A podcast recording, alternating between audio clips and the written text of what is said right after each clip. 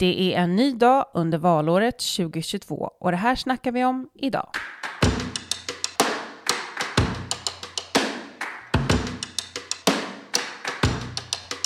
Klimatkrisens allt mer akuta läge, närvaron av mål men frånvaron av politik som gör att vi når dem och en bättre politik för att möjliggöra för de stora utsläpparna att ställa om. Det har varit fokus för Vänsterpartiets nya linje i klimatpolitiken. Efter tolv framgångsrika år lämnar Jens Holm posten som riksdagsledamot efter valet och klimatpolitisk talesperson redan nu. Jens har gjort ett hästjobb med att utveckla partiets klimatpolitik och gjort det framgångsrikt. Nu lämnar han över stafettpinnen till Elin Segerlind, riksdagsledamot från Västra Götaland som sedan efter valet tjugoarton har varit miljöpolitisk talesperson och suttit i miljö- och jordbruksutskottet. Elin Segerlind ska vi snacka med idag. I studion finns jag, Anna Herdy. Med mig på länk från Ed utanför Mellerud har jag nu Elin Segerlind, ny klimatpolitisk talesperson för Vänsterpartiet. Välkommen Elin! Tack så mycket Anna, kul att få vara här.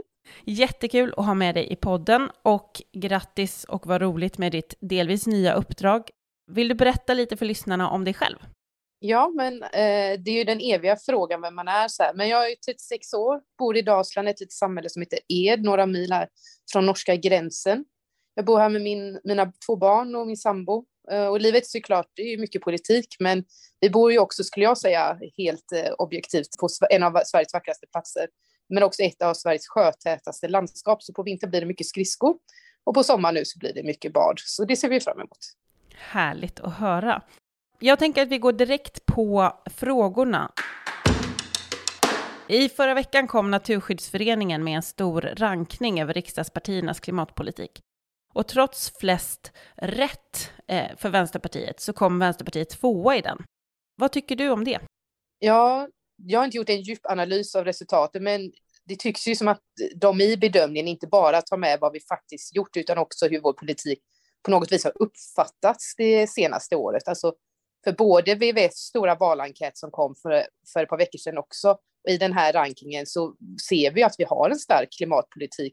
Och det visar ju Naturskyddsföreningen här också genom att, att ge oss alla gröna utan på en punkt. Och vi är ju ett parti som har haft en livskraftig klimatdiskussion det senaste året, det har vi ju verkligen haft. Men jag tror ju ändå i grunden att det kommer föra med sig något bra, för det här är ju ett politiskt område där det händer mycket, nya fakta kommer fram hela tiden. Man behöver vara liksom konstant på tårna.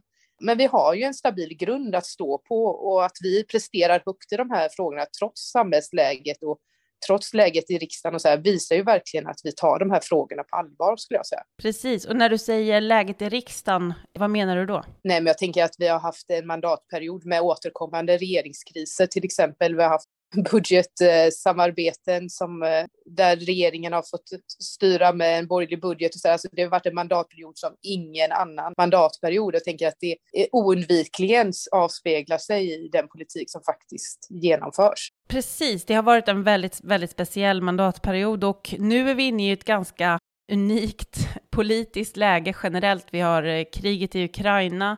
Och vi har haft en stor pandemi och lång pandemi bakom oss. Och vi är mitt uppe nu i ett ekonomiskt läge där väldigt många priser och avgifter skenar iväg för hushållen. Och i den debatten så har ju Vänsterpartiet lagt förslag om till exempel pristak för bensin och dessutom att man ska sänka reduktionsplikten. Hur tycker du att man ska förklara det för människor som undrar om Vänsterpartiets roll i klimatpolitiken nu? Jag tycker att det är viktigt då för det första komma ihåg att det pristak som Vänsterpartiet var med och föreslog var ett tillfälligt pristak. Och att detta är ett förslag som kom i vad som uppfattades vara liksom en akut situation. Men det här är också bara ett förslag bland så många andra som vi driver. Och där det handlar om allt från liksom utbyggd kollektivtrafik, mer järnväg, fler möjligheter att ladda sin elbil. Men också i städerna till exempel öka möjligheten att dela bil i form av till exempel bilpooler och så vidare. Så att Att bensinpriset också slår så hårt mot så många visar ju också att den omställning som vi hela tiden under så lång tid har drivit, det visar ju liksom att den är nödvändig. Och att det är ju egentligen politikens oförmåga att agera och, och genomföra den här omställningen som gör att vi faktiskt i slutet hamnar i de här akuta situationerna. Så politiken har ju under lång tid haft möjlighet att liksom förebygga de här sakerna. Och det, det är ju det vi måste se, att omställningen handlar om det. Att skapa stabila, trygga liv för, för alla. Och nu så är det ju ett väldigt stort arbete som sker inom Vänsterpartiet. För några veckor sedan så presenterade Ali Esbati en ny ekonomisk politik, ett eh, nytt projekt som betyder att vi kan lägga sjuhundra miljarder till exempel på väldigt stora klimatinvesteringar. Det innebär ett moratorium för överskottsmålet som innebär att vi kan låna väldigt mycket mer. Och här har ju Vänsterpartiet ett stort arbete framför sig med att konkretisera målen i klimatpolitiken. Man kan se bilden framför sig att eh, våra representanter kommer med luntan av konkreta reformer i en stor bibba som läggs på förhandlingarna med regeringen. Vilka förslag ser du framför dig ska finnas med i en sån lunta? Ja, men det finns ju massor av bra förslag som ska finnas med i en sån lunta. Men grundläggande har med så tycker jag att det behöver vara radikala och ganska omfattande förslag som utgår ifrån vad vi kan göra gemensamt som samhälle. Liksom. Det måste vara de stora penseldragen. Och de här sjuhundra miljarderna som du nämner är ju liksom grunden för det för oss. Alltså det är ju det som möjliggör investeringar. Och jag tänker tre områden som behöver vara en del av det här, kanske någon form av bas då som man arbetar utifrån, är ju för det första att minska utsläppen från trafiken. Och då handlar det ju igen då om både öka kollektivtrafik men satsningar på järnväg och laddinfrastruktur och alla de här sakerna som vi har jobbat med så länge. Och för det andra så handlar det om satsningar för att bromsa utarmningen av biologisk mångfald. Men också säkra ekosystemtjänster från naturen som till exempel då vår tillgång på dricksvatten. Eller vår möjlighet till fortsatt livsmedelsförsörjning i hela landet. För det här handlar ju också om att, att vi ska kunna vara ett självförsörjande land. Det jobbar vi också mot. Alltså vi vill att Sverige inte ska vara beroende av till exempel Ryssland för, för insatsvaror till jordbruket och sådär. Utan vi ska kunna stå på egna ben. Och för det tredje så handlar det ju också om att ställa om industrin. Både så att den producerar det vi faktiskt behöver med mindre utsläpp genom tillgång då till exempel till ren energi. Men också med en omställning som ökar cirkulariteten. Alltså att vi faktiskt använder det vi redan har och på ett smart sätt återbrukar det. När du säger ren energi, vad betyder det? Vi behöver fossilfri energi, alltså vi behöver vind- och vattenkraft och vi behöver utveckla den havsbaserade vindkraften. Vi till skillnad från den borgerliga är ju starka motståndare till den här kärnkraftsvurmen som har uppstått. Utan ren energi handlar ju om att ge också tillgång till energi likvärdigt i hela landet. Nu har vi en, en stor produktion i norra Sverige men inte på samma sätt i söder, så vi behöver en, en bättre överföring mellan norr och söder samtidigt som vi behöver bygga ut produktionen i södra land, delen av, av landet. Att driva på den gröna industriella revolution med investeringar i hela landet. Ben för hela den här industriella möjligheten för alla de tusen miljarder investeringar som nu är på väg och tiotusentals nya jobb, framförallt i norra Sverige. Och det där är ju verkligen... Vi befinner oss just nu mitt i den gröna industrirevolutionen i Sverige. Jag hörde klimatminister Annika Strandhäll också prata liksom sig varm för den här gröna industriella revolutionen. Miljöpartiet, som ju länge hade klimatministerposten, pratade ju också ofta om den här omställningen. Jag tänker att många kan fundera på, vad är egentligen skillnaden då? Om alla tre partier åt det rödgröna hållet pratar om den industriella revolutionen. Vad, vad är det som gör att Vänsterpartiet är, är bäst på det här? I slutändan så pratar alla partier om den här gröna omställningen, men i slutändan så fick ju inte Moderaterna till exempel knappt vara med på Naturskyddsföreningens ranking för de presterar så dåligt. Mm. Så det är ju verkligen eh, lätt att prata om de här sakerna, men sen så handlar det i slutändan om vad man är villig att genomföra. Och skillnaden mellan oss och Socialdemokraterna idag är ganska stor skulle jag säga. För att det är mycket ord men de tar sig ingenstans. Och mellan oss och Socialdemokraterna är ju den största skillnaden viljan att faktiskt ta ansvar och genomföra de här förslagen som finns då för att klara omställningen. Där det i allt för ut, stor utsträckning svansar efter Centerpartiet i synnerhet men de borgerliga partierna i allmänhet. Vilket gör att de ju backar mer än vad de går framåt. Och konfliktlinjen gentemot Miljöpartiet den ser ju lite annorlunda ut eftersom jag upplever i alla fall att deras och våra gräsrötter egentligen vill samma sak. Vi har ganska likartade väljare på, på, i de här frågorna. Och det handlar ju om att våra väljare vill ställa om samhället till ett hållbart samhälle för oss och liksom kommande generationer. Och det är liksom en fokusfråga.